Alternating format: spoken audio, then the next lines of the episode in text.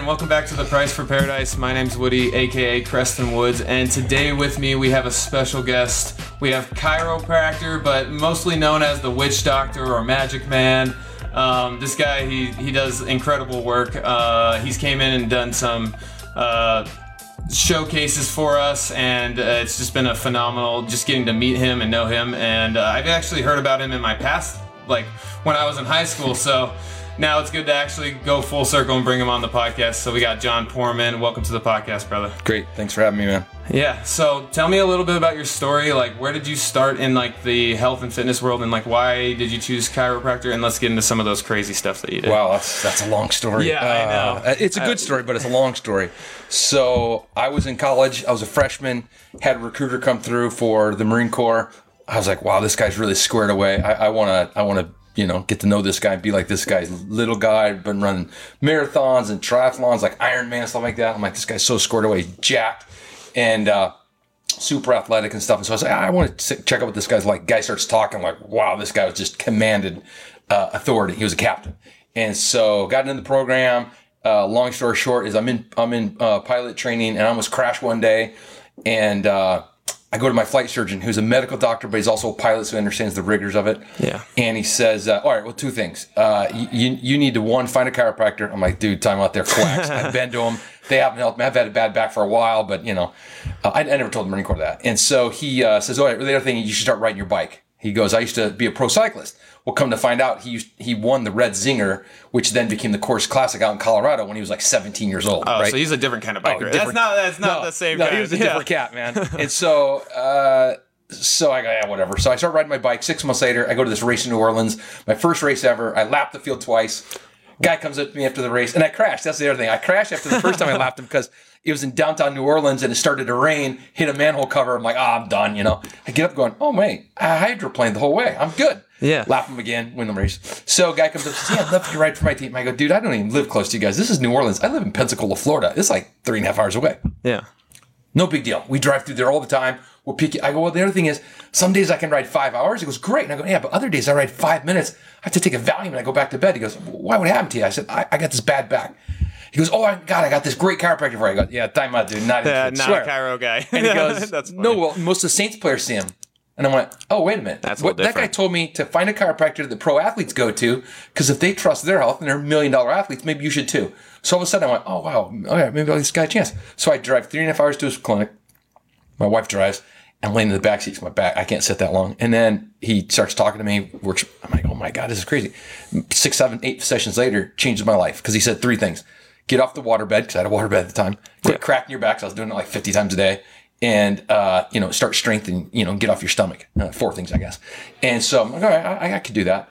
And so uh, I end up applying to chiropractic school. My wife ends up getting a job there. I mean, it just, and if I tell you all the synchronicities that have happened along the way, like this is what I'm meant to do in this life. It's a long, circuitous uh, route, but yet it's the way I'm supposed to be here. So that's why I love what I do. It's really interesting. I mean, especially because you do hear a lot of bad things about some Yeah. chiropractors, Sure. right? And Yeah. so, like in that field, like you you're scared to go to it at the beginning because yeah, you don't understand. Like they don't want to crack your back. You don't want to break something. Well, like, I've been to top- guys yeah. and they'd say like, you know, first visit, I haven't even seen them yet, haven't examined me. Like, okay, well, here's a payment plan. Payment plan for what? Like, it's gonna be five grand. You can, you know, I'm like, oh my gosh, what? And this is back in the early '80s. I'm like, holy crap, dude, this is like the house. This is my house, you know.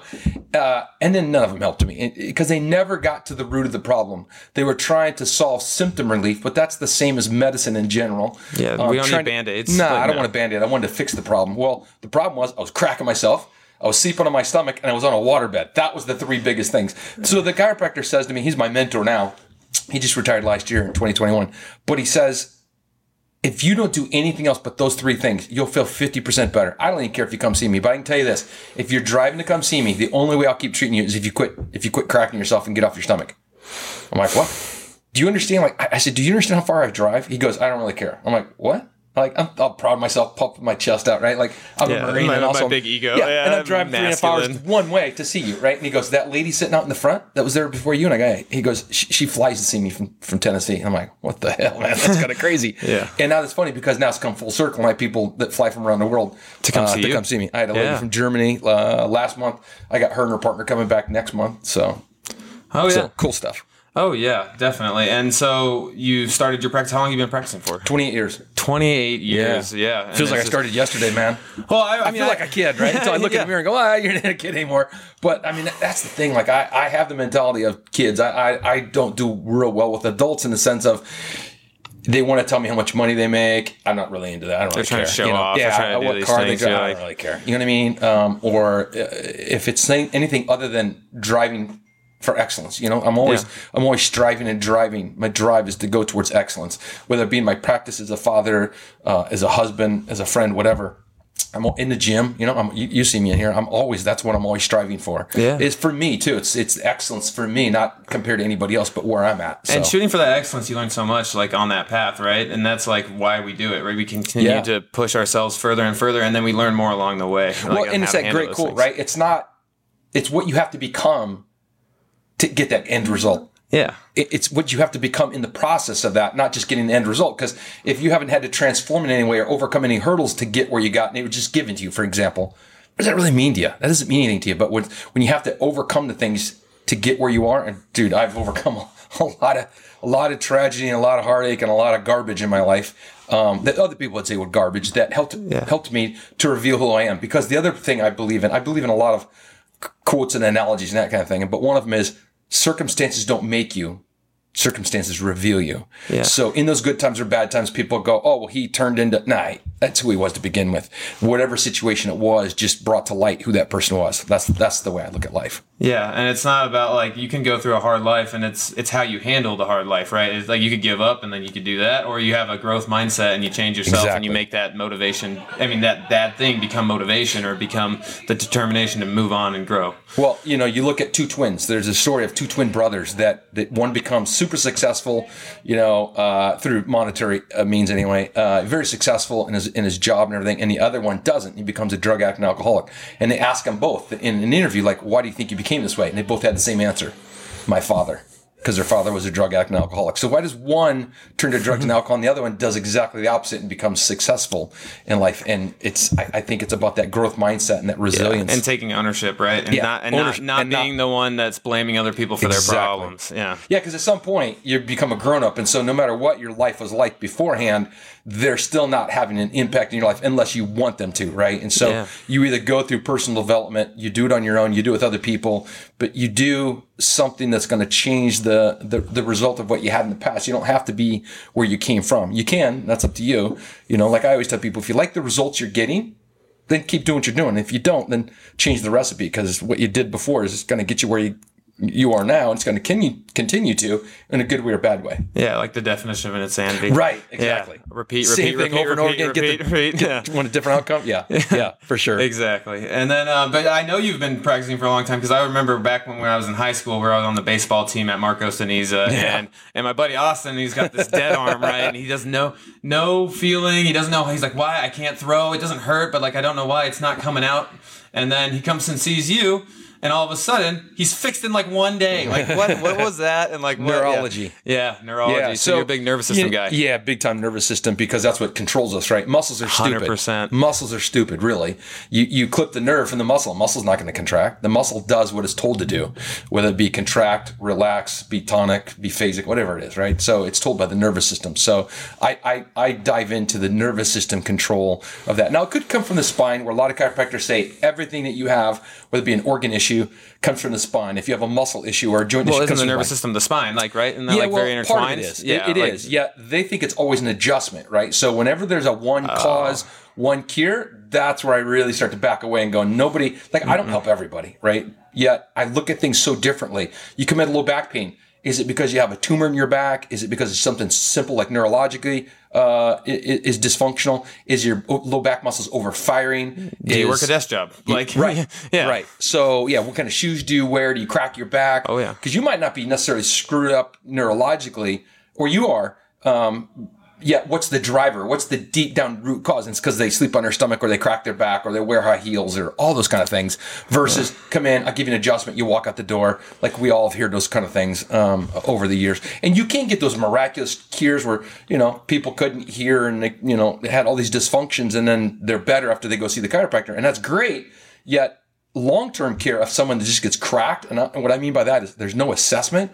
Where's your back hurt and a crack you there? That's that's that's not what I spent two hundred fifty thousand dollars to learn how to do. Yeah, and then like to be honest, like as a patient, you don't want to just get cracked and not know what to do when you go home, and how right. do you re-injure this? How do you you know keep creating this problem? Well, is like yeah, throughout your environment. Yeah, so they life. talk about bones being out of place, but the joints only move, or bones only move one to three millimeters. So where did it go? Like that's out yeah, of place. No. Is it truly like dislocated?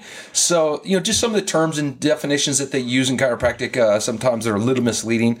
Um, you know, because they talk about subluxations and stuff. I just look at joint function. Either joint works optimal, it works too much, or it works too little. If it works too little, that's a fixation. If it works too little, why does it work too little? If it's a muscle problem, work on the muscle, right? You don't yeah. need to work on the joint and adjust the joint because the muscle's the problem. But then you go there, is it really a muscle problem? No, it's a neurological problem because it's overfiring because something else is underfiring. Or you can say like it's a fusion where they were born that way or they acquired the fusion.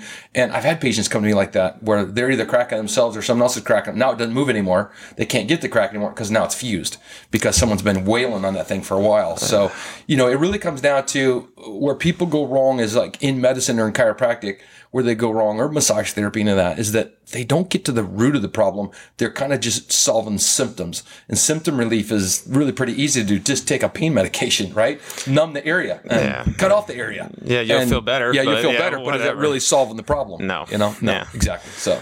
Yeah. So, so tell me a little bit about like some of the most common things that you see on a daily basis. Like, what, what are the most people coming to you for? Um, so, yeah.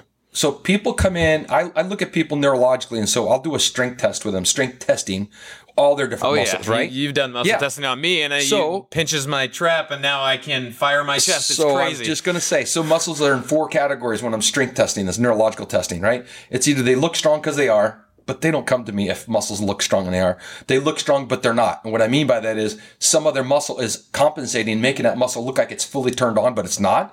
Or the other two are, it looks weak and it is. People don't come to me like in wheelchairs and they need to go strength training the gym. I get people already at the gym, people already doing marathons and triathlons and playing football and all that. Or the th- last one is, it looks weak, but it's not. So down the chain is what's the best is obviously it looks strong and I can't touch any other muscle, an organ, an emotion, anything and get it to turn off or turn down. Second best is it looks strong, but I can make it go weak. The next best uh, that come and see me then is it looks weak, but it's not. I'll, I'll pinch another muscle or I'll strike another muscle or I'll put a hot pack on another muscle, whatever, and it makes that muscle strong. So, um, that that's the worst one where it come in and it looks weak, but it's really not. Like I'll get guys your size or even bigger, yeah. and I'm literally pushing them with the pinky, and they're like, "What the heck?" And then I'll pinch like if it's in their upper body, let's say it's their trap, I'll pinch their upper trap and all of a sudden the deltoid goes stronger, the biceps, long head of the biceps goes strong. They're like, what just happened? And I'm like, well, obviously there's a connection there. Cause then I don't touch it and I go back and push it down with the pinky. It's weak. And they're like, oh, what is going on? I'm like, well, you're not obviously that weak because all I got to do is touch your trap and, it goes strong again. I go, because I didn't give you anything. All I did was tell the upper trap, don't fire. Let's see how strong that muscle really is on its own. Um, and, and, and that's where it's at. But when it's compensated as long as it can, you know, it compensates as long as it can and it makes that muscle look turned on or strong. And then when it can't, then it just shuts off. But yet the muscle stays turned off until you get the other muscle that's overfiring to slow down and then it, it picks back up. So that's what I do. I just try to balance the body back out. Yeah. And so like your initial thing is you just create awareness of like what's going on and then yeah. you try to, you know, give that back to the patient and like whatever you can do to help them.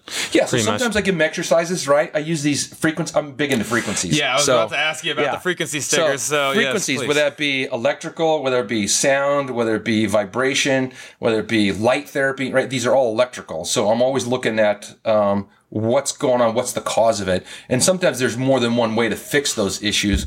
Um, but that's what I'm always looking at is the electrical or the frequency part of it of, I shouldn't say it's electrical, but the frequency part could be electrical, um, to get them back to normal homeostasis, right? So if a muscle's overfiring, I need it to under, to get back to normal, like to turn down a little bit. If it's underfiring, I need to turn it up so it can can turn back on a little bit. So it's about modulating. Is the muscle overfiring, underfiring, and then again, but it's not just the muscle is doing it. I say that right, to make it in very broad terms, yeah. but it's the nervous system makes doing that. Yeah. But is it doing that? Because I've had I had a girl come in, gosh, last uh, two years ago, she came in for low back pain, and she'd been to everybody. They found a small little disc herniation. They couldn't fix her. Da da da all that. So I get into her, and I, for whatever reason, started down the same path, the physical. I'm trying to turn stuff up. And all of a sudden I went, wait a minute. When she walked in, I, I looked at her abdomen and she, there's a point in your abdomen that's an emotional point. And I went, maybe I should go back and check that. You know, like, geez, why didn't I do? And I do. Sure enough, she goes strong. So I say to her, Hey, um, what's going on with you? Emotionally. She goes, Nah, I'm great. I go, No, I, I, get something's going on. Like you're really mad about something. She looks over at her mom. She's laying on her back. She looks at her mom, starts laughing. Her mom's laughing. I'm like, No, I really, I get this overwhelming feeling. This is the intuition part I do, I was telling you about. And I said, Hey, I think it has to do with your dad. And she starts bawling. And she gets done crying. I'm like tearing up too. She gets done crying. Her mom gets done crying. I go, So tell me, what's the story? Like, what's going on? She goes, Nine years ago, my dad killed himself. And I'm like, Whoa. But here's what you got to understand. For seven years, she didn't have back pain. And then for some reason, two years before seeing me, she started having back pain. I treated her twice and her back pain's 100% gone. But everyone's trying to tell her that it was physical because they saw a small disc herniation. They inject her, you know, they do PT, they do all these different things. Nothing helps. And then they say, well, maybe she's just a little crazy. And my thing was what I should have listened to is when she said she's had all these therapies I shouldn't have went to the physical part right away because everyone tried the physical stuff. I even injected the disc and the nerve and, and the facets and all that kind of stuff. And it didn't help her at all. Like no relief at all. That tells you right there, that's not the generator. Yeah. So I should have went to the emotional part, right? But we all can get stuck down our paths and, you know, uh, but the yeah. thing was, is I tested her. It didn't come up. I didn't treat her. I tested her. I didn't find anything. I tested her. I didn't find anything. I tested her. So I kept saying, well, what do I need to test? I went, ah, emotions. Went into the emotional part and went, that was it. I mean, I could have done that in five minutes. It took me an hour, right? Yeah. I felt stupid about it because I was like 26 years later into practice. Yet again, why do they say, where do you practice at? They don't say, where are you an expert at? Because no yeah. one's an expert. You know, I love that when people say he's an expert witness or an expert whatever. It's about practice. I'm always yeah. learning. You know, that's the exactly. fun part. I'm always learning. That's and, and honestly, I can validate you on that frequency sticker with the emotional thing. We were in here uh, one day. He was doing a, an, a presentation for us, and one of our trainers came up, and same thing. She was like he put the frequency sticker on and then yeah. he was like you got something wrong like right with your emotions and then she broke down oh, crying bawling, right yeah bawling All and i was like is this like a regular thing for yes. you? Do you just make people cry? Yes. Like, so, yes. but you know the crazy part is, is they go, I, I felt fine is one thing they'll say, or they'll say, I felt like crap, but I always put on this face and no one knows. You're the only person that knows that. And I don't get this with everybody, right? It, it happens a lot though. Like people walk in and I just know I look at it and I go, oh, it's their elbow and they might be coming in for their ankle or their knee. And so, you know, it's the third or fourth visit and I go, Hey, I'm going to take a look at your elbow. And they go, why? I go, I don't know. I don't know if you're going to get this, but like when you walked in, your elbow was like enlarged, almost like a caricature, right? Like a cartoon. And they go, that's funny you saying that. And I go, why? Because I was going to have you look at my elbow today because it's really been bothering me. I smashed it. I did this. I, or I don't know what happened, but my elbows have been hurting. I go, oh, that's kind of cool. No, seriously. How did you even know that? I go, I don't know, man. I have, you know, uh, like, it's no what clue. I do. You yeah. have like this, like, it's in your matrix, right? Yeah, so yeah, you keep true. throwing it in there. True. You keep looking for these things on everybody. And then eventually that's all you see is like, you know, those little Well, that's funny you said the matrix because I was at a uh, personal development course, oh gosh, like 2010. And, uh, I'm working on these guys. There's like 50 of us there and guys. And, uh, at, at, the end of the night, I work for like seven, eight hours on these guys, right? To get done. My buddy comes up. He goes, I got it, man. I got it. I got, I got who you are. I'm like, what? He goes, Neo. "You're Neo from yeah. the Matrix." I'm like, "Oh, dude, that's freaking cool." Because "No, yeah. seriously, you can do shit that nobody else can do. Like that's who you are. You're Neo. You can see things. You can do things." I'm like, "That's kind of cool." So I embody that. So like, I used to walk into my clinic, I don't do it anymore, but I used to walk into my clinic and become this alter ego of I was Neo. So I would fix people. I was like, "Where did that come from? How did I get that?" Your Chiro hat. No, right? like you're met witch doctor I just now. Became a witch doctor, right? Like yeah. because I embody that. So I tell the high school kids all the time. That's funny because right in your background are all these superheroes. That's so funny. yeah. Because we're going to talk about that today. But like I always say to them, if you had a nickname on the back of your shirt and no one knew what it was, would it be a superhero or or it was just a name or something? What would it be? So I'm using that with my kids in the clinic, and I get this kid from Brophy High School, and he's a he's a pitcher, and he injures his shoulder, and he comes to me, and shoulder's better, but he's not sure if he can go back and play yet. And so I said to him, like, you know, before they bring you out and play, you got to start doing some mental visualization, right? One of them's got to be like, when you're on the mound, who are you? What are you? Like, what's your alter ego? He's like, I don't know. Need to think about it. So I get a text that night. Uh, after he goes, leaves, uh, I get a text. Hey, can you call me? Yeah. He goes, Yeah, I got it. I go, Okay, what are you going to be? He goes, I- am going to be the butcher. And I go, he, he goes, you know, like with a surgical blade. And I go, oh, because your mom and dad are both surgeons. And he goes, no, no, man. Like, like I'm going to slice and dice them up at the plate. And I go, oh, that's kind of cool, you know? Yeah. So his very first game back, he goes against Hamilton, who at the time, they're always good in the nation, but they were number one in the state, and I don't know where they were in the nation, and he's going against them. He ends up throwing a one hitter against all these guys. Oh, it was crazy. It was a little go. blooper over second baseman. Yeah. They lost one to nothing, right? And they were terrible that year. They were terrible. and then later that year, the second baseman comes to me because he slides back into first base. He's on, he gets a hit, slides back into first, breaks his elbow oh. at the growth plate. So he comes, sees me. I fix him after like, I don't know, three weeks. He was better, right? On MRI, x ray, everything's fine. He's fine. They let him play. And he's up to bat. He's playing against Hamilton again. and uh, he gets up the bat, crack, base hit. Second one, crack, base hit. Third one hits hits a line drive right to a guy, gets out. So someone comes up to him after the game and said, "Hey, you know, because now they only had three hits the whole game, but two of them were by him, Yeah. right?" So they said, "Hey, what were you up there smiling for? You haven't swung a bat like six or eight weeks or whatever it was, right?" And he goes, "Because I knew I was going to get hit." And they go, "That's kind of cocky, don't you think?" And he goes, "No, man. I work with Dr. Porman." And he goes, "Oh, yeah, okay." Because I didn't work with all the kids, but all the kids knew about me, right? So Yeah. like, oh, okay, got it. You know, because it's all about the mindset, you know. And I know you're big into the mindset yeah, too. no, like our Right. last podcast, we had a, a minor league pitcher on, and he Oh, nice. literally talked about, um, yeah, like I don't like saying fake it till you make it, Yeah. but like basically that, right? You have to put on that alter ego. Yeah. You have to believe that you can mow that Well, see, guy that's down. the difference Because between believing. right? Yeah, that's the difference between faking it, which you don't believe it, but you're going through the Yeah. motions, versus I believe it. I'm not there yet, but I because you have to Yeah, you believe. have to if you were to see it, you have to believe it, right? Like Yeah. if I if I don't believe I could bench 300, I'll never bench 300. Never. Never. No, you, Right? You're No. gonna. You're not even gonna attempt it. I'll Be- find a way because I'll get injured Yeah. or I'll be with the wrong lifting partners. I'll get sick every time I get close to 300. Like something will happen that what do you call God, the universe, my own my own ability, whatever, will get in the way, put stumbling blocks out there, so I won't reach that. And so, you know, I, yeah, I'm big in the mindset Yeah, like you are. and, That's and yeah. awesome. Again, that it, I think that's the differentiator between the person who makes it and the person who doesn't is that self belief. Yeah. and and yeah, everyone needs it, especially as a youth athlete. Yeah.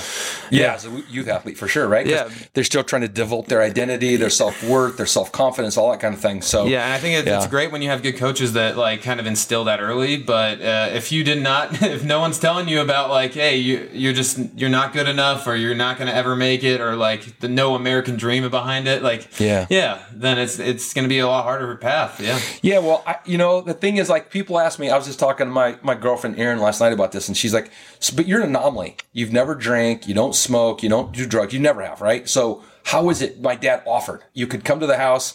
Uh, if you're going to do drugs or drink, I'll buy it for you. You know, we're going to do it at the house. So if anything happens, I'm like, I'm not even interested.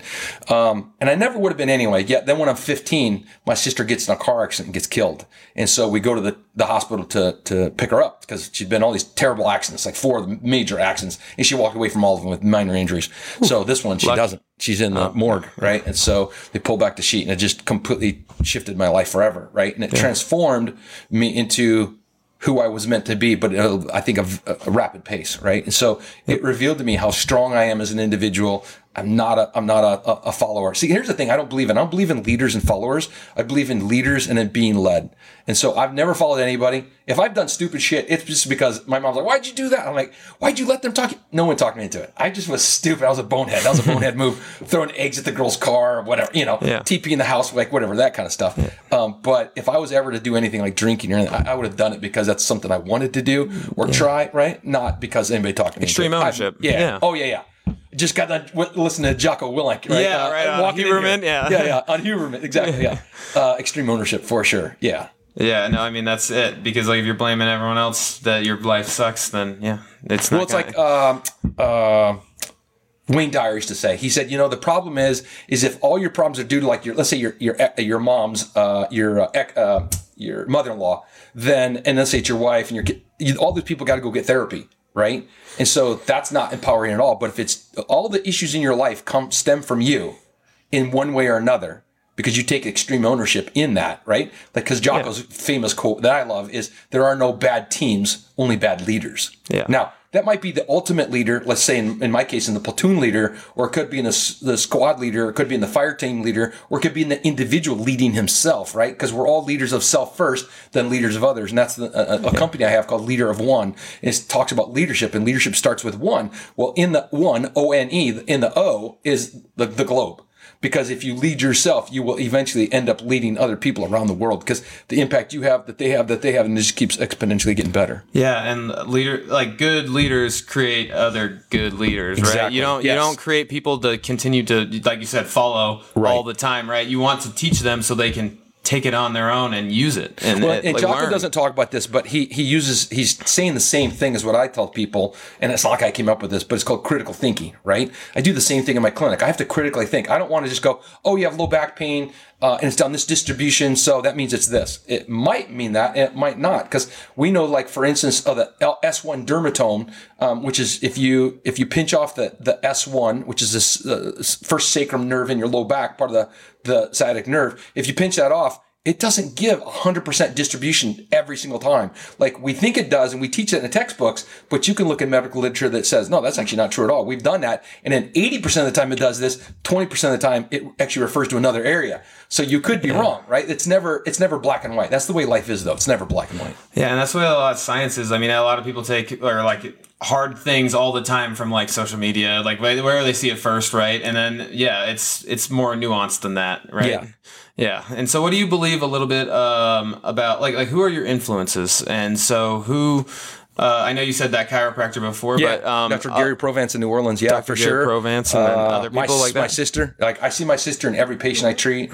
I see my sister you know, I see my sister in the morgue every day at, at, one point or another, like multiple times a day, because that's one of the things that inspires me. So I look at motivation being from external and inspiration coming from internal, like what, what drives you internally. And so I'm always trying to tap that in with my kids that I work with that out at Williams Field High School is what inspires you? Like what gets you up in the day? What keeps you going? Like when things are tough, what's willing to pick you back up? What's what is it that's going to pick you back what's up and get anchor? you going? What's that thing yep, that's going to? Great idea. Anchor. I love that too. Yeah. yeah. Um, and so you know that might be your mom and dad. It might be because your mom works three jobs because your dad left the family. It might be because you know your dad overcame cancer, and it could be lots of things. Right. For me, it happens to be my sister. That's what inspires me. That's what inspires me to stay healthy. That's what inspires me to. Um, well, here's one for you. Ever since I was nine or ten years old, I've told people I'd live to be 125. Now I don't know where that came from because back then, you know, yeah, uh, that would have been like in the early '70s. But you might no be right one, now. No one lived that long, right? That we know of, right? Because you didn't have the internet, you didn't have health food stores, you didn't have the kind of stuff that we have now. Obviously, I know people did live that long, but we didn't know about it, and so people, I was crazy. And the other thing is, if I say to people, even now in the year 2023, we're a day away from 2023, and I say I'm going to live to be 125. They go, God, why would you want to live that long? Like old and decrepit. I'm like, why did they go there right away? Their mindset is you're old, decrepit, you can't feed yourself, you're blind, you're in a wheelchair, you're in a nursing home.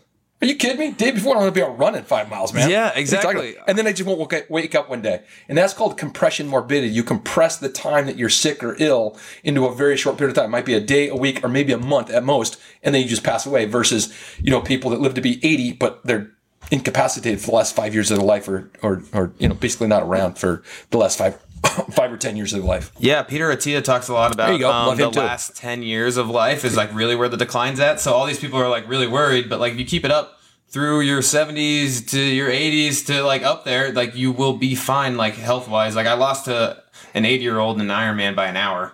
Um, nice. Yeah, half Ironman. Wow. But like, yeah, he, That's he, nice. he beat me by a whole hour, and That's I'm like, awesome. now I know what like I can do, like Right. what's capable of. Right. Because guess what? If you're 80, like come on, like Yeah. if you're still doing this kinds of stuff, like you're gonna be kicking it till Hey, so 120. I was given a presentation, and it was the first half was on leadership. The second half was on what's possible with frequencies, right? And it was just this annual annual microcurrent conference in uh, uh, September, October, no, whatever it was. And uh, one of the slides I had was a 102 year old guy with his trainer that was 70 years old. And I'm like, that's freaking awesome, man. Epic. Like, Yeah, that's those guys are where it's at, yeah. 102 years old. And so I put on the bottom, I said, what's your excuse? And they all like came up to me afterwards, like, man, that was great. Like the, one slide they all talk. All right, guys. So we did have a little bit of a slip up in the podcast. Hey, it's about being resilient, though, right? Like, yeah, we're bouncing back. We look down and like, oh my god, the thing went dead. Like, where'd it go dead at? And it went dead at like 30 minutes. Like, all right, well, we got 30 minutes to go. Yeah, so we're just gonna keep piecing it back together. So, uh, yeah, so getting back to what I was, uh, we were talking about the hundred year old and the seventy year old training, but uh, yeah. So when you get worked on uh, in your practice, uh, yeah, who works on you? So yeah, my girls work on me. Uh, I've trained them, and I'm training them to work on me. Uh, I give them a lot of latitude in working on people in the clinic and stuff because they're actually really great at what they do, and they're very intuitive in knowing where to go. They, they've helped me with some of the machines I bought. In this last year, I've bought over, I've purchased over hundred thousand dollars worth of equipment right in my yeah? clinic, and uh, What costs that much money?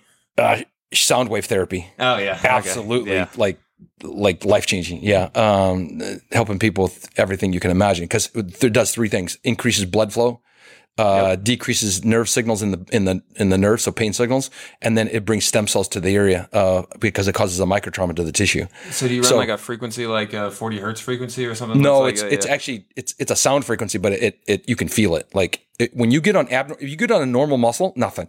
You get on a muscle that's partly torn, a tendon, a fracture in a bone or something. Oh my god, it'll light you up because it makes the tissue vibrate. And when the tissue's normal, you're good. When the tissue's abnormal, whether it be inflammation, a fracture, um, uh, an infection, what, oh my god, it's painful. Arthritic joint, oh my god, it's terrible. Yeah, and like uh, I, I know a lot about like some like meditation type practices where you do those humming meditations, which Sure. Uh-huh. is like internal vibration, which is like that same kind of concept, right? It just internally no, vibrates you from the inside with the frequency. No, that would be similar to like when you asked me, is it 40 hertz? Because 40 hertz is anti-inflammatory. Yeah. Right. Yeah. So 40 hertz would be if you're if you can get your your voice. Like there was this this uh, um, singer, this black singer named Ella Fitzgerald, and they used her Oh, in Memorex commercials. Like she would sing this note and then the glass would break.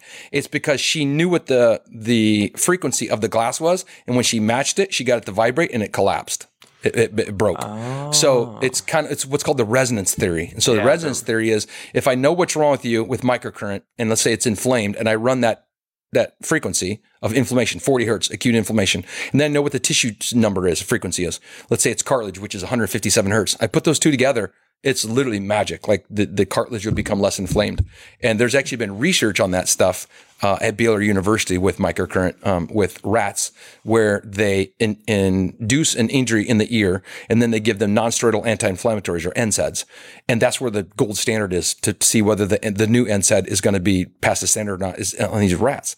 Well, they did the same thing with microcurrent for four minutes and got the exact same efficacy So why are we taking Advil? Why are we taking? because you don't you can't sell microcurrent. You, know you that? can't Come sell on. that. Yeah, right. Exactly. You- you can't sell it can't for, put like, a you know- price tag on it. a thousand times more than what it's worth, right? Yeah. Yeah. So that's where it comes to. Yeah. Yeah, and I think that's it's funny because like yeah, like people don't realize that that, that is Advil. Like that's does the same thing, right? Yeah. You can you can get that same relief without having to go through the drug interactions that Right. could cause you leaky gut or could cause you like Correct. bowel problems and everything further then. Yeah. But yeah. And, And so that's and that's actually now you're talking about that. That's probably one of the biggest things that I think that we have are, are leaky gut, and that's why we have so many food sensitivities and food allergies. well, and- I know as a baseball player, we were popping Advil like candy before games because we got to throw, right? We got Right. my elbow hurts, but I still got to play. Like I'm never gonna stop playing. Right, right. And, and then like you get to college and you've been running on this, you know, constant. Uh, like that's your go-to, and then you realize how bad that is for your gut lining. Like it's You know what's interesting? thick. That that we're okay with that, right? When all we got to do really is say you have fuel that you're putting on the fire, right? When you're when you're when you have inflammation, you get more inflammation, or you have a crappy diet, you're p- producing more inflammation. You're putting fuel on the fire. Why don't we just stop fueling the fire? And, and treat it, right? You can treat Yeah. the elbow, you can treat the shoulder, you can treat the mechanics, you can do all that kind of stuff. But then also, why don't we treat it from the inside out? And that is with our diet. And so why don't we go to baseball teams and talk to them about this and this? this. So I'm actually going to start working with Hamilton this year. Um, I just got, uh, I'm meeting up with the head coaches next week. And so he's like, hey, you work with enough of my kids. How about if I come and see you and see if you can help me? I go, oh, I guarantee I can help you. He goes, really? Go, yeah, you're broken. Like, you know, he used to play Major League Baseball and now he throws batting practice and he basically can hold his arm up and, you know, that kind of stuff. And so I was like, yeah, come on over. I- I'll help you. And then I'll show you what we can do with your kids. He goes, yeah, I'd love to because you're already working with a ton of them. I said, you just don't know this, but I've worked with your kids for 15 years. And he's like, really? I'm like, yeah, Yeah. I've been with them forever. you just, you know, kids will send another kid, send another kid, or the parents will, right? Kind of thing. Yeah. Um, and that's, you know, that's how you get your scholarships, right? Is, is playing your sport. and speaking of the food, you do like food intolerance tests, right? Well, Uh, I do. You, you ever heard of? Viome? I do Viome, Viome, testing yeah. to the gut, um, which will tell me what bacteria you're missing, what foods you should eat, what foods are your superfoods, what foods you can have, but in moderation. So it'll say avoid, limit, or superfood, um, which is really good, and it's based upon your your gut microbiome, and that could change like every three to six months. So every six months, I have my patients do that. Um, you Oh can yeah, I mean it depends on what you're eating, right? And Right. that, like you're fueling different bacteria, and yeah, if your diet changes, your bacteria change. And, Yeah. And, and now they're really starting to get into the oral microbiome. Um, we know about the skin microbiome, but the oral microbiome, we're starting to find out that all your organs have their own microbiome too. That's what's really interesting. So there's some genetic testing you can do for that kind of stuff. But I, I really like uh, Viome. I use I use that with my patients. Yeah, and then do you talk a little bit like I mean, there's also like you can go into fungus and you can go into other things. There's like a whole fungal Well, then we- ecosystem inside of us well, as well. And most then people, well, like, okay, yeah. so uh, back in the when I got a parasite in 2000, what was that? Uh, ten, I guess it was uh, nine or ten.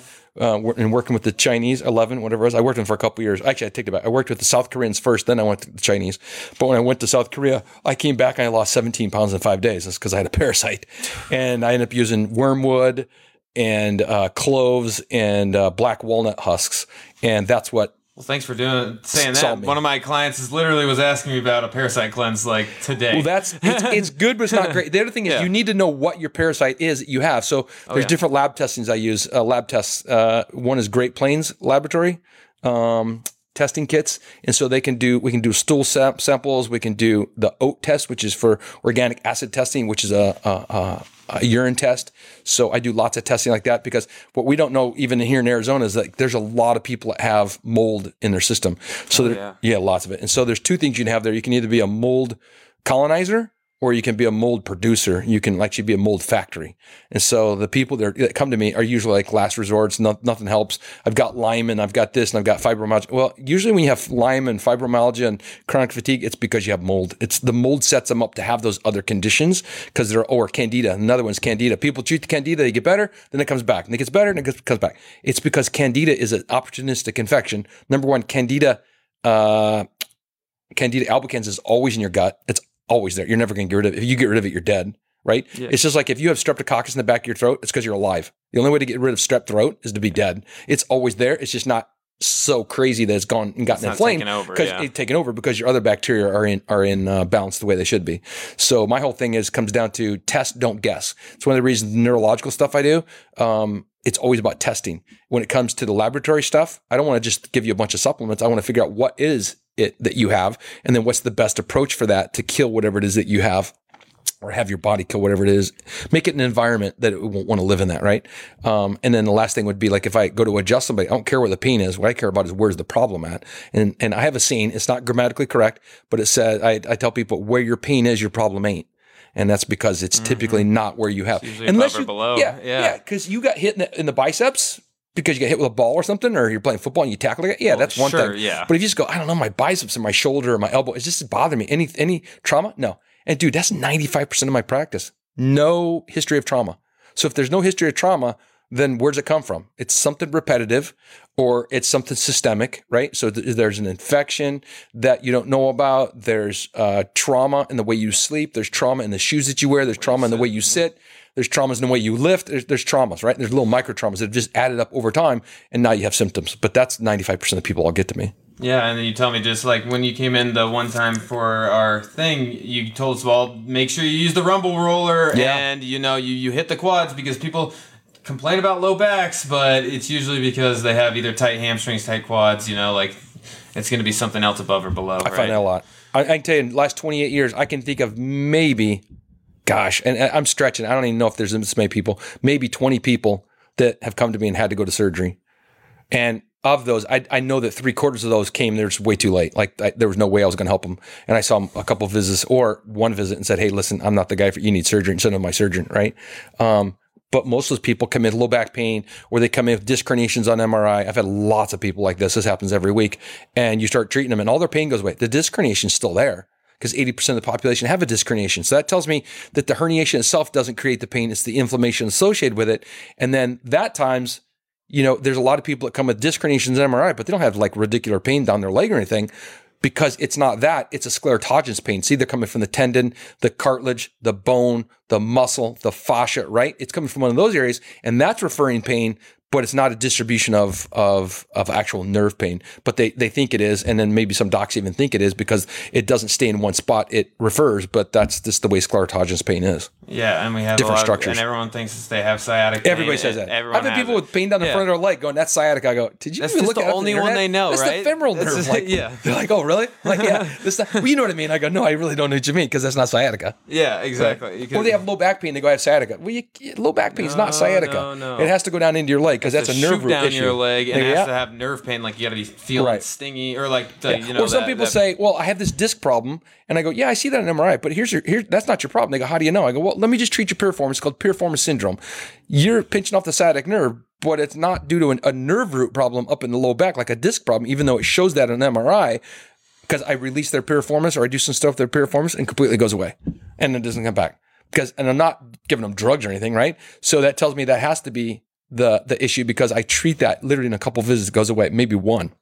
That's why I tell people I love injections because you think someone has a disc problem, inject their nerve, and then you'll find out. If it doesn't feel any better or it felt better and got worse, that's not the problem, right? But why inject it more than once? If you're good at what you do and you inject it right in the nerve, or if it's a joint problem, you inject it in their knee and the pain doesn't get better, it's because it's not their knee joint. It's being referred from somewhere else. Or it could just be simply a muscle problem. I had a patient come in last week that had an anterior drawer test, which is for the ACL, which was which was made the ACL look we um, uh, lax.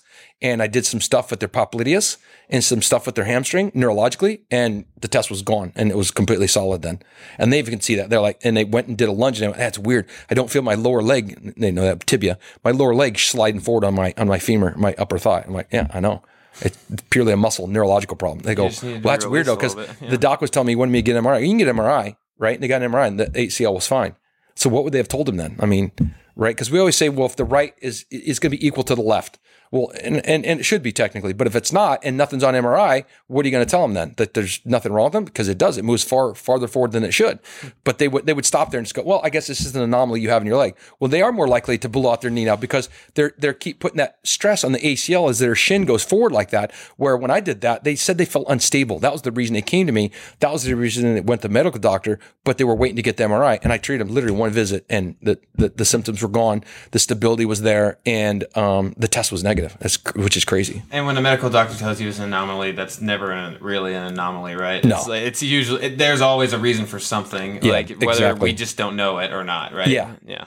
Well, that's the thing, right? I, I tell people all the time, like, I don't, I don't know what the answer is to that. I don't say, well, there's nothing wrong. Or I hate it when people will tell other docs will tell or providers, practitioners tell other or tell patients that I'm sure you think that. I'm sure you feel that, but that's not right. Like, I don't ever tell my patients what they feel, right? What do you I- I- no, I get Yeah, that all the time. yeah, like no, how- how that's you not. know that's- how I know I you think you have low back pain. That's not coming from your low back. And they're like, well, my low back hurts though. Or even the intuition part, like my knee hurts, but I don't feel like it's in my knee because I was having back problems before this happened, or I was having this hip problem.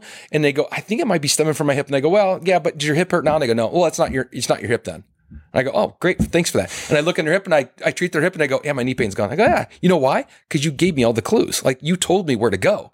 Like I had, we had to decipher it together. But it's not a dictatorship. It's not like you sit there, you don't know anything, even though you live in your body all day, but you don't know anything. That drives me nuts, right? To tell patients that. Why would you tell a patient that?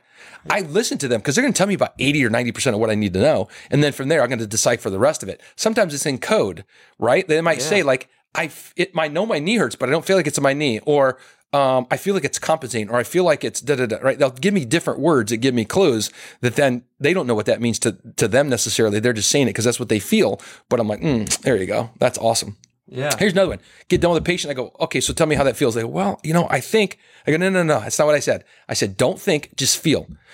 Well, I think no.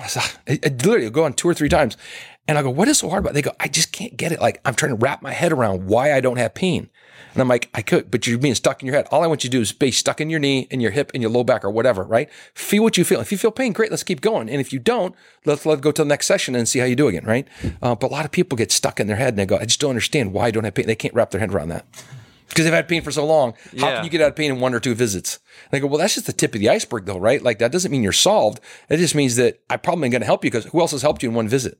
Nobody. No. Like, or or they tell you oh, it's going to take like for you to feel better, it's going to take like you know six weeks or six months or whatever that stuff is that people say, right? And I was like, listen, give me six sessions. If you're not significantly better, and your pain is significantly reduced and your quality of life is significantly improved, I'm just probably not the guy for you. Unless I need to look at you differently, right? Or I need to re, re um, uh, interview you to figure out where I'm missing, I'm not asking the right questions, or I'm not diving in. When you give me an answer, I'm not diving deeper into the answer to get really the root b- behind it. Um, and, and that's the way I look at it is if I don't figure out what's wrong, if the patient doesn't get better, I figure it's, n- and I can't figure out what's wrong, that it's not them, it's me. Right. Yeah. Because I'm not asking the right, they don't You're know not what they, asking the right they don't know what they need to tell me. They're Yeah. going to tell me what they think they need to tell me. They don't know. That's my job to ask them, right? That's why in my forums, some people mess with me and go, man, that was like a freaking dissertation. I go, yeah, it's eight, nine pages long. They go, why? Do you want me to test or do you want me to guess? You want me to have a good idea of what to test or do you want me to just go test everything or you want me not to test anything, just go off of pain? They go, oh no, I, I, I want the best results. I go, there you go. I go, because I'm not, I'm not cheap, right? And I believe in that too. There's another one for you.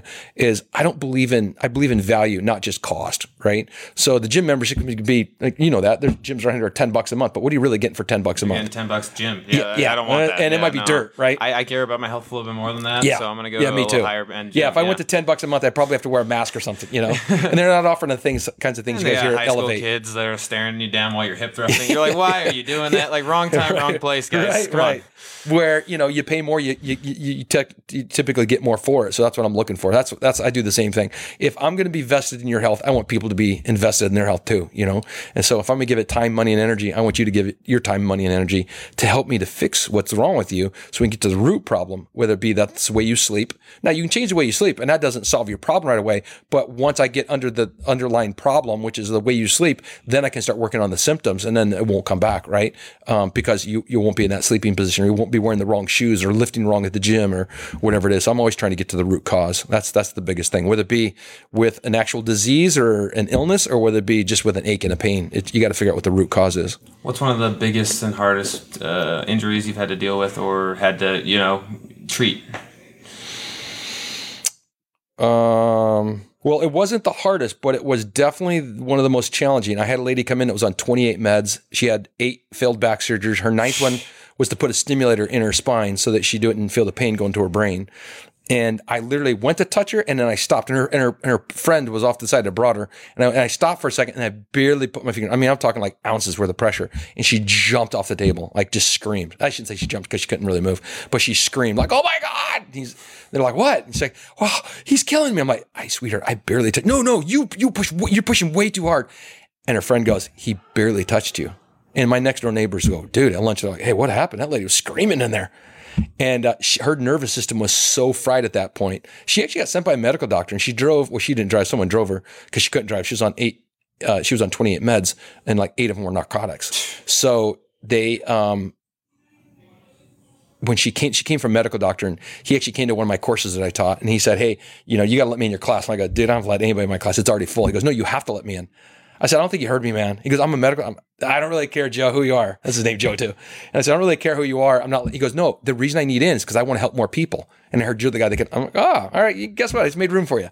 You know, because it wasn't about like who is what his degree was. I didn't care about that. Is he said the right thing, and that was You cares that he cares. he cares about helping people, and I'm like, I care about that too. So I let him in, and then we're at the course, and uh, we actually was, we were up in Boise. I was teaching, and uh, he went up there, and so he's like, Hey, I got this lady. I'm going to send you. I said, Okay, great. So he sends this lady 28 meds, and it took me two months. She got off every single medication, doesn't have low back pain anymore, and then she moved to Utah. She's with her family, got her license back. Because one day she drove in, she goes, Hey. I gotta let you know I drove today. I'm like, oh, okay, cool. No, no, no, no. Remember? I'm like, oh, that's right. That's you can't you. drive. she goes, yeah, I'm off all my meds. And uh, Dr. Ring let me, uh, he, he got me uh, cleared to get my license back so I can drive. I'm like, that is great. Turn off my spinal stimulator. I'm like, oh, that's awesome. But how does the medical field go down the 28 medications? I don't know, man. How do they believe that that's Well, going to work for her? Like, is that because they don't see it their mom. They don't see their wife. They don't see their sister, their daughter. Don't, they don't see their child. They don't see somebody they know. They just see a number. They have to because how else could you ki- just, just keep giving somebody 28 medications? But like, uh, yeah, like 20, you're just like, do you really need more than this? Like, I don't understand how you can handle See, that. Like, I would what? say, see, that's why you said 20. Because like, I'd be like, it, I said this to her. I was like, eight, well, don't you go, okay. Yeah, yeah, I but you yeah, kept going for then. 20 more until you get to 28. and they didn't stop Yeah. it. It was only when she got to this guy and he goes, listen, I, I'll get you off, but you got to feel better. And we can't start weaning you off until you feel better. I don't want to give you any more, and I'm not going to. And you're on too many as it is, but I can't take you off until you feel better because I don't, want- you know. He said, he calls me and goes, She's in crisis, man. She could kill herself. Like, we have to help her, you know? I'm like, dude, off. No pressure. Like, I'll do the Right. best I can, you know? And he goes, Yeah, you'll help her. I'm like, okay. You know, I prayed about it and stuff. I'm like, Yeah, I think I'll help this lady. So she comes in and she literally was seeing me twice to three times a week, but she would have to drive an hour and a half each way.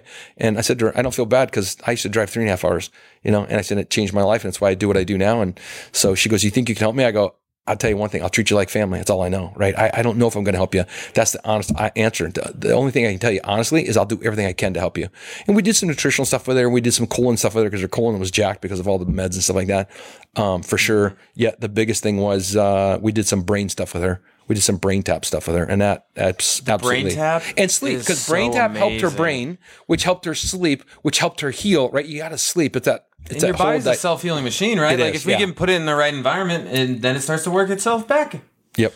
Yeah, like any seedling, right? Yeah. Give it the right air, soil, water, grows, right? You give it put chemicals in there, doesn't grow. Right? Guys, you're shaped by your environment, and if Yeah. you're in this, you know, city, and you always, you know, with bad people around you, you are shaped by that. You it becomes like who you are. If you sit at a desk all day, that becomes who you are. Well, that's funny you said that because now there's a time in my practice, uh, very early on, a couple years, and I'm talking to my buddy, and you know, and I'm talking about this patient didn't pay me, patient didn't show up, patient doesn't appreciate me. He goes, "Yeah, well, what are you doing?" I go, "What?" And I keep going on. He goes, "No, no, no, no. The common denominator is you." I'm real quiet. I'm like, "Oh gosh." Like shit, and I go, "You're a dick, right?" And I hang up, right? and then I call him back later, you know, a couple days later. I go, "All right, so what? What are you talking about?" And he goes, "Dude, it's got to be you. Like, there's a common.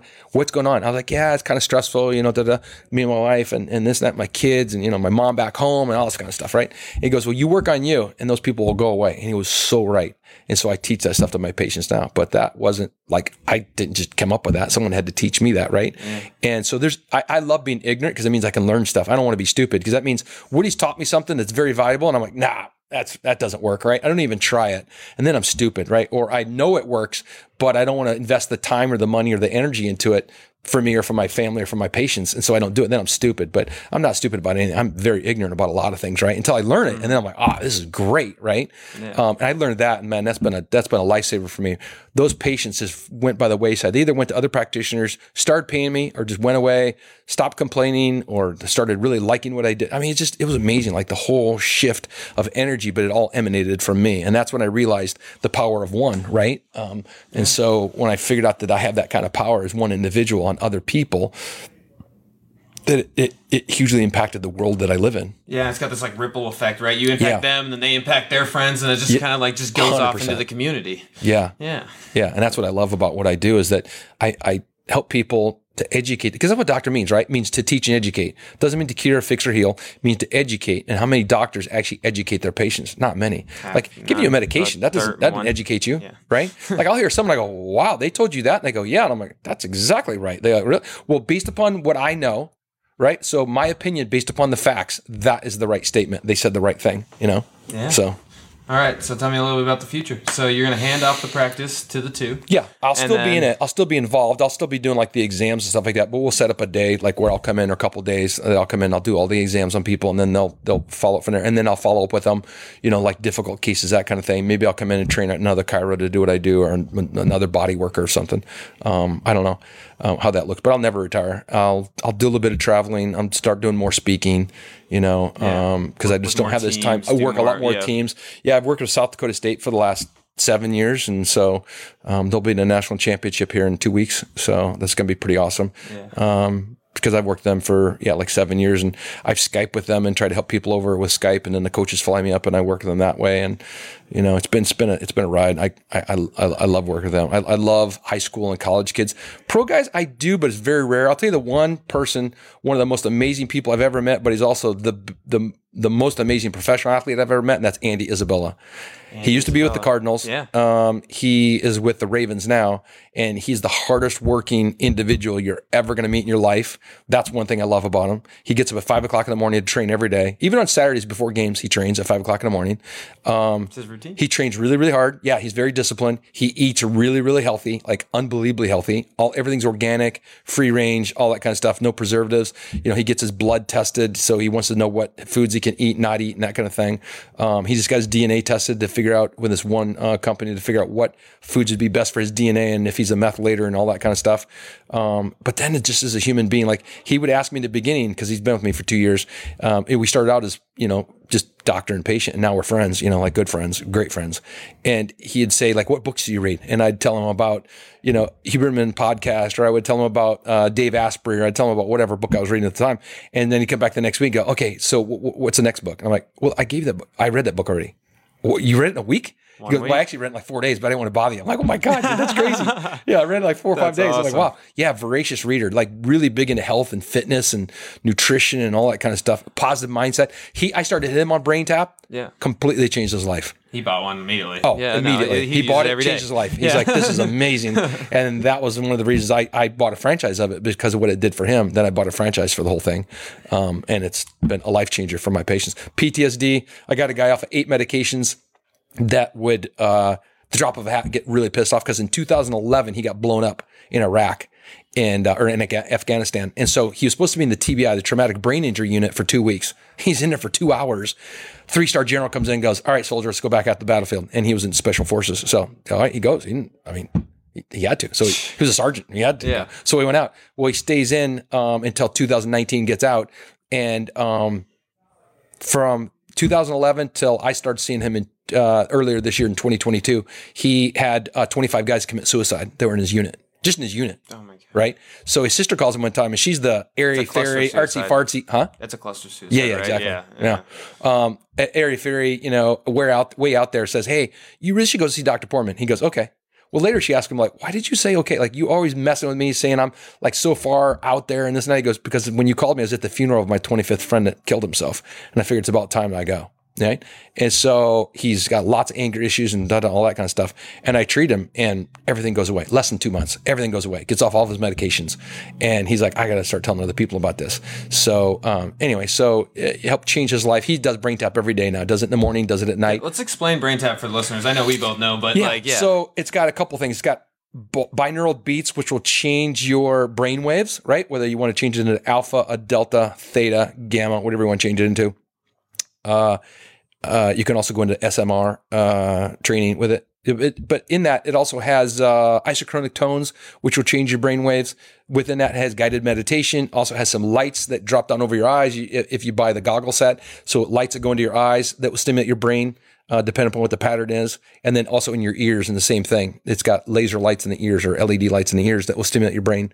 Research has shown that they're getting ready to to use um, Leela Q technology, which I have one of their cubes, but they're going to use some of their quantum uh, technology where they're going to charge the headsets. Um, they're going to redo the whole thing. It's going to take them another year or two, but they're getting in collaboration with them, and then they're going to use vibration, and they're getting to all kinds of cool stuff. It's been around for 40 years. No one's known about it. I didn't know about it till till uh, biohacking conference. Yeah, biohacking conference. Exactly. Saw, oh my god, this is crazy. This Yep. is great. Tried it. Had Tried like it, had it- they- two they hours of here? sleep in 20 minutes, and I was like, oh, crazy. Oh, This is- you did it too then? Yeah, I've oh yeah, it. yeah, yeah, yeah, yeah. So I love their stuff, and then uh, I'm a, a franchise owner, so I get their power user set. Which, if off the street you do it, you're only going to get their bundles. You can't get the power user. Power user has things like depression, PTSD, anxiety, um, all the sports performance It's got. Wim Hof in there. It's got. Wim Hof in there. I know. Yeah. Jason was showing me Yeah, it earlier, and It's I was got- like, yeah. yeah. So it's got some really cool stuff. I've got all my patients started on that, and it's absolutely transformed their lives. And then I've got them to get their family members started on it. I got a couple autistic kids that have done really well. They did do one study where they had 100 autistic kids, and they measured their brainwave patterns. They went, wow, that's weird. Like none of them have significant levels of alpha is like almost zero, right? So they did alpha training for them, which is you know, in one of the programs, you can run alpha training in the power user. So they ran alpha training every day. I think it was either once or twice a day for six months. At the end of six months, 100 out of 100 had alpha waves. More importantly, they all had verbal skills and none of them had verbal skills before that. That's amazing. That's crazy. Yeah. So there's some connection, we don't know what it is, between having alpha waves and having verbal skills. Um, we don't know what exactly what it is, not cause and effect, but definitely correlation because 100 out of 100 did.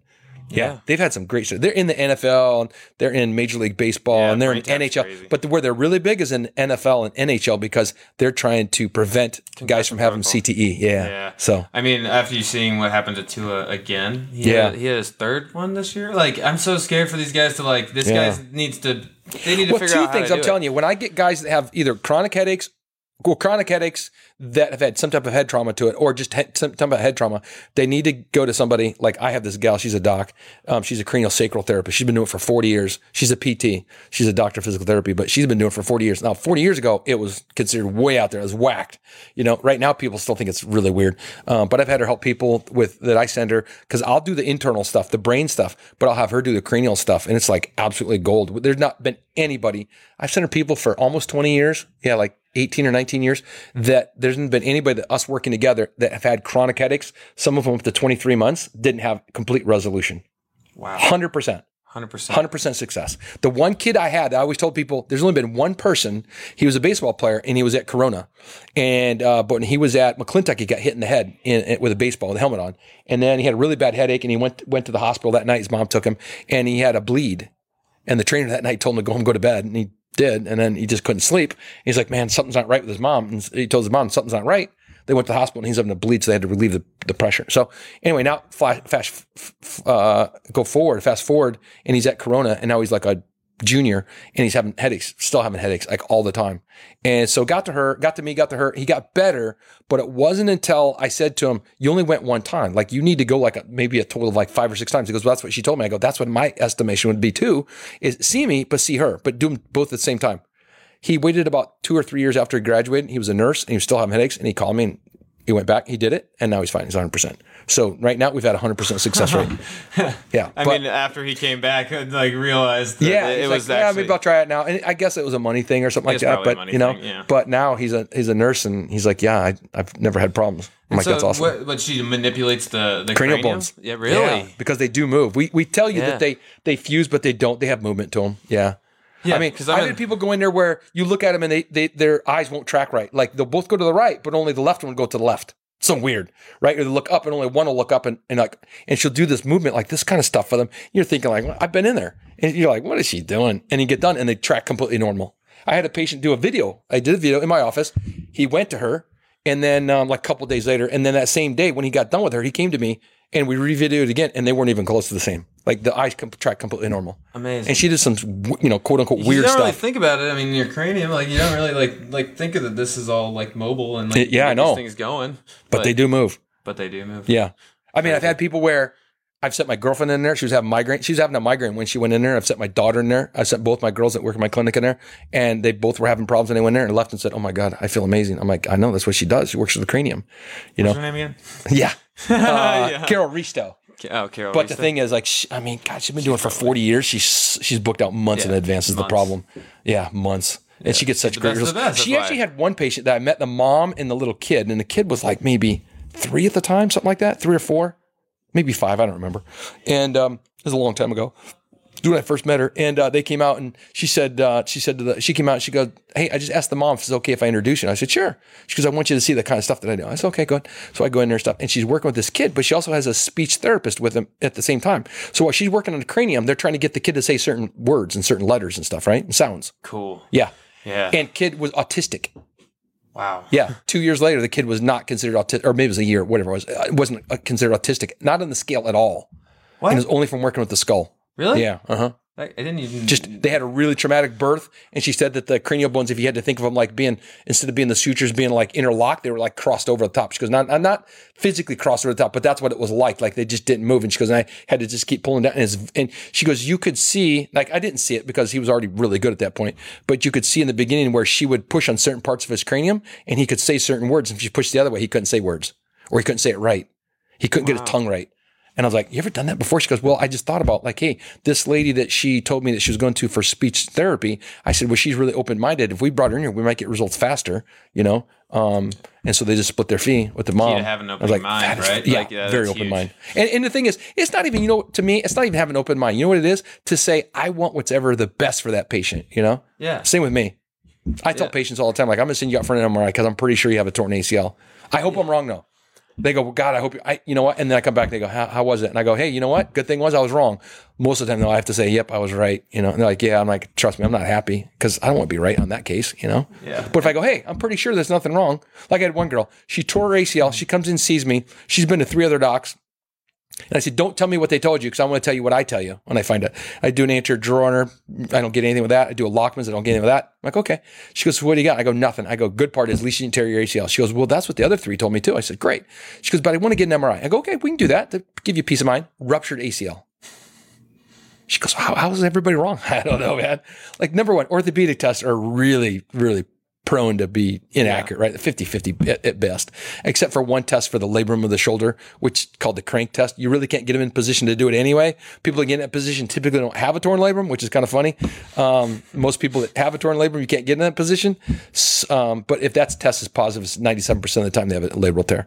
Um, but all the others are like 50 50. So that's why people come to me and say, Hey, my doc didn't even touch me. You know, but listen, what they should have done is a better job of communicating, right? Because they should have told you the reason I'm not touching you, going to run you through those tests test is because one, if you have any fibers left, I don't want to rupture the rest of them. Or two, Yeah. the test isn't very good anyway, so it's not going to tell me anything. I'm going to put you in a bunch of pain. So why do that, right? That's what they should have said. But Well, that didn't. actually clears a lot up for me because, like, I'm like, like, why didn't they do it? I'm that guy who's like, why didn't they do more? Or like, all they do is tell you more. and you'd be okay Yeah. with it, right? Like, Yeah. hey, you know what? We're going to order an MRI, or you know what? I'm pretty sure you don't have anything wrong, but let's order an MRI. It's going to take you two weeks to get it, get it authorized. But in the meantime, let's do these exercises, or let's send you to a PT, get you started on some exercises, right? Whatever. But yeah, they just don't communicate. they know what life's about, though. Yeah. Like right now, No. the, the reason you and I get along is because we can communicate. If we don't communicate, you might not like me, I might not like you. You know what I mean? Like, Yeah, but we we're communicate. Heads, but yeah, Yeah. we both like the nervous system, so Yeah, yeah, a, a lot comes into play there. True. Yeah, but uh, anything else you want to say before we get out of here? Like I know we've been on here for another 35 minutes. Nice. But yeah, so Yeah, time like, flies when you're yeah, having fun, though. Exactly. Yeah. So uh, anything that's like specific you want to hit on before we leave? Uh, you have to be your own advocate. Be your own advocate. Don't let other people tell you what you feel. Don't what's your valued? Yeah, oh, yeah, there you go. Yeah, right. Because you know what you feel. Don't let anybody tell you different than that. Um, now, I'm not saying something like where you're cracking your back all the time, and I come in and go, "Hey, Doctor Woody, you just need to crack my back. It hurts right there." Now that's different. But if you're going so intuitively, it doesn't feel right. Like my knee doesn't feel like it's my knee. It feels like it could be my hip or my ankle, and someone tells you, "Yeah, there's nothing wrong because we did an MRI and there's nothing wrong in there." Keep going, keep going. Like never, never stop on the search of, of for better health. There's always somebody out there that can help you. It might be me, it might not be me, but don't give up just because I didn't help you. I'm not the end all be all. I'm just one of the the the cogs in the wheel, right? And so who's at the center of that is the patient. The doctors put themselves at the hub with all the spokes being all their patients and their family and their friends and other doctors. Nah, it's the patient's always in the center of the hub, right? And everyone else should be looking in at them. We're always trying to get, whether it be a coach or a parent or a doctor or um, a psychologist, we're, we're always trying to get what's best for them. And sometimes that's seeing me and sometimes that's not seeing me, right? There's times I tell people, I just don't think we're a good fit. I don't think this is going to work for you and me. And they go, why? You don't think you can help me? I go, well, I think I can help you. I don't think you're willing to help yourself. Or I say, I think you're, you're looking for a quick fix. And I don't do quick fixes.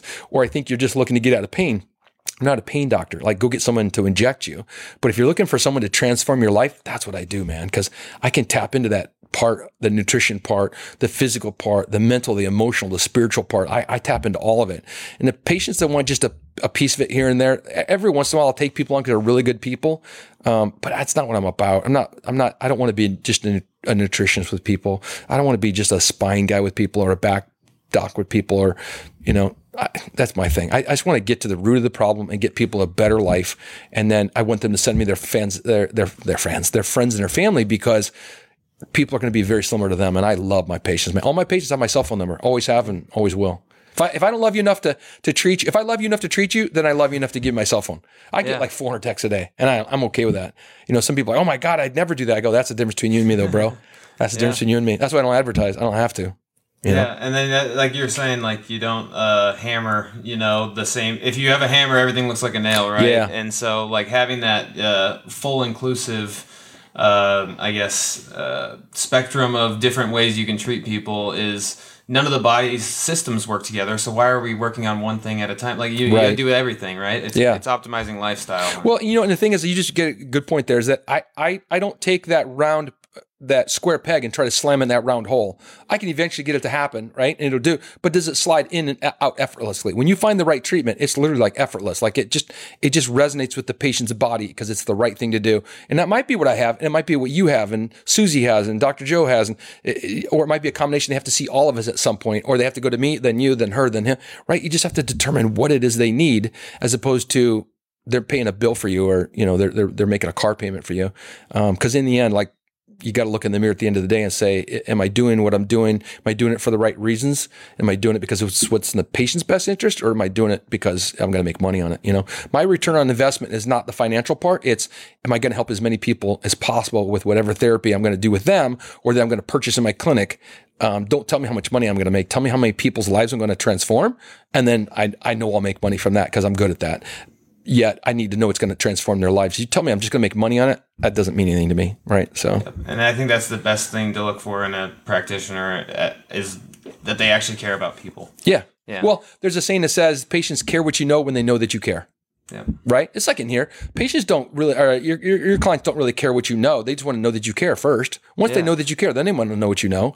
But they just want to know that you care about them as opposed to, you know, they're just a number or, you know, you had to fill a slot or you know Yeah, and that's why I, I'm glad this this AI can't take my uh, my new jobs uh, because it does. It's pretty crazy what the AI is coming up with right Yeah. now, like that Chat GPT and all that Yeah. other stuff, um, where you can just get information at your fingertips. But they don't have the like. No AI is going to have that personal feel and have that care, that- Right. That that, maybe you know.